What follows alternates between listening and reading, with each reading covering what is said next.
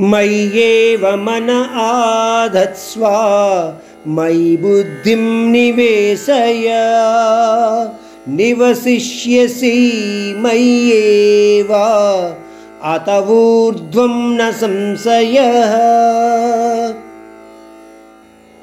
इस श्लोक में श्री कृष्ण ज्ञान योग के बारे में समझा रहे हैं।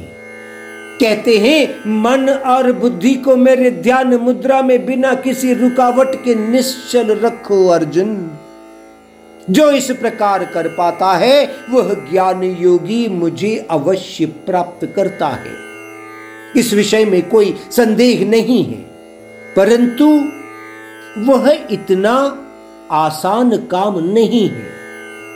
हम में जो बुद्धि है वह यह बताती है कि किन नियमों का पालन किया जाना चाहिए, किन गम्यस्थानों तक पहुंचने का लक्ष्य होना चाहिए और उन्हें प्राप्त करने के लिए किन नैतिकताओं का अभ्यास किया जाना चाहिए। परंतु होता क्या है कि चंचल और उत्तेजित मन तय रस्तों से भटकने के लिए इंद्रियों को प्रेरित करता है। इसीलिए बुद्धि केवल एक ही गम्यस्थान को चुने जो केवल परमधाम में ध्यान को रखना, उसको ही मानव एकमात्र इच्छा रूप माने।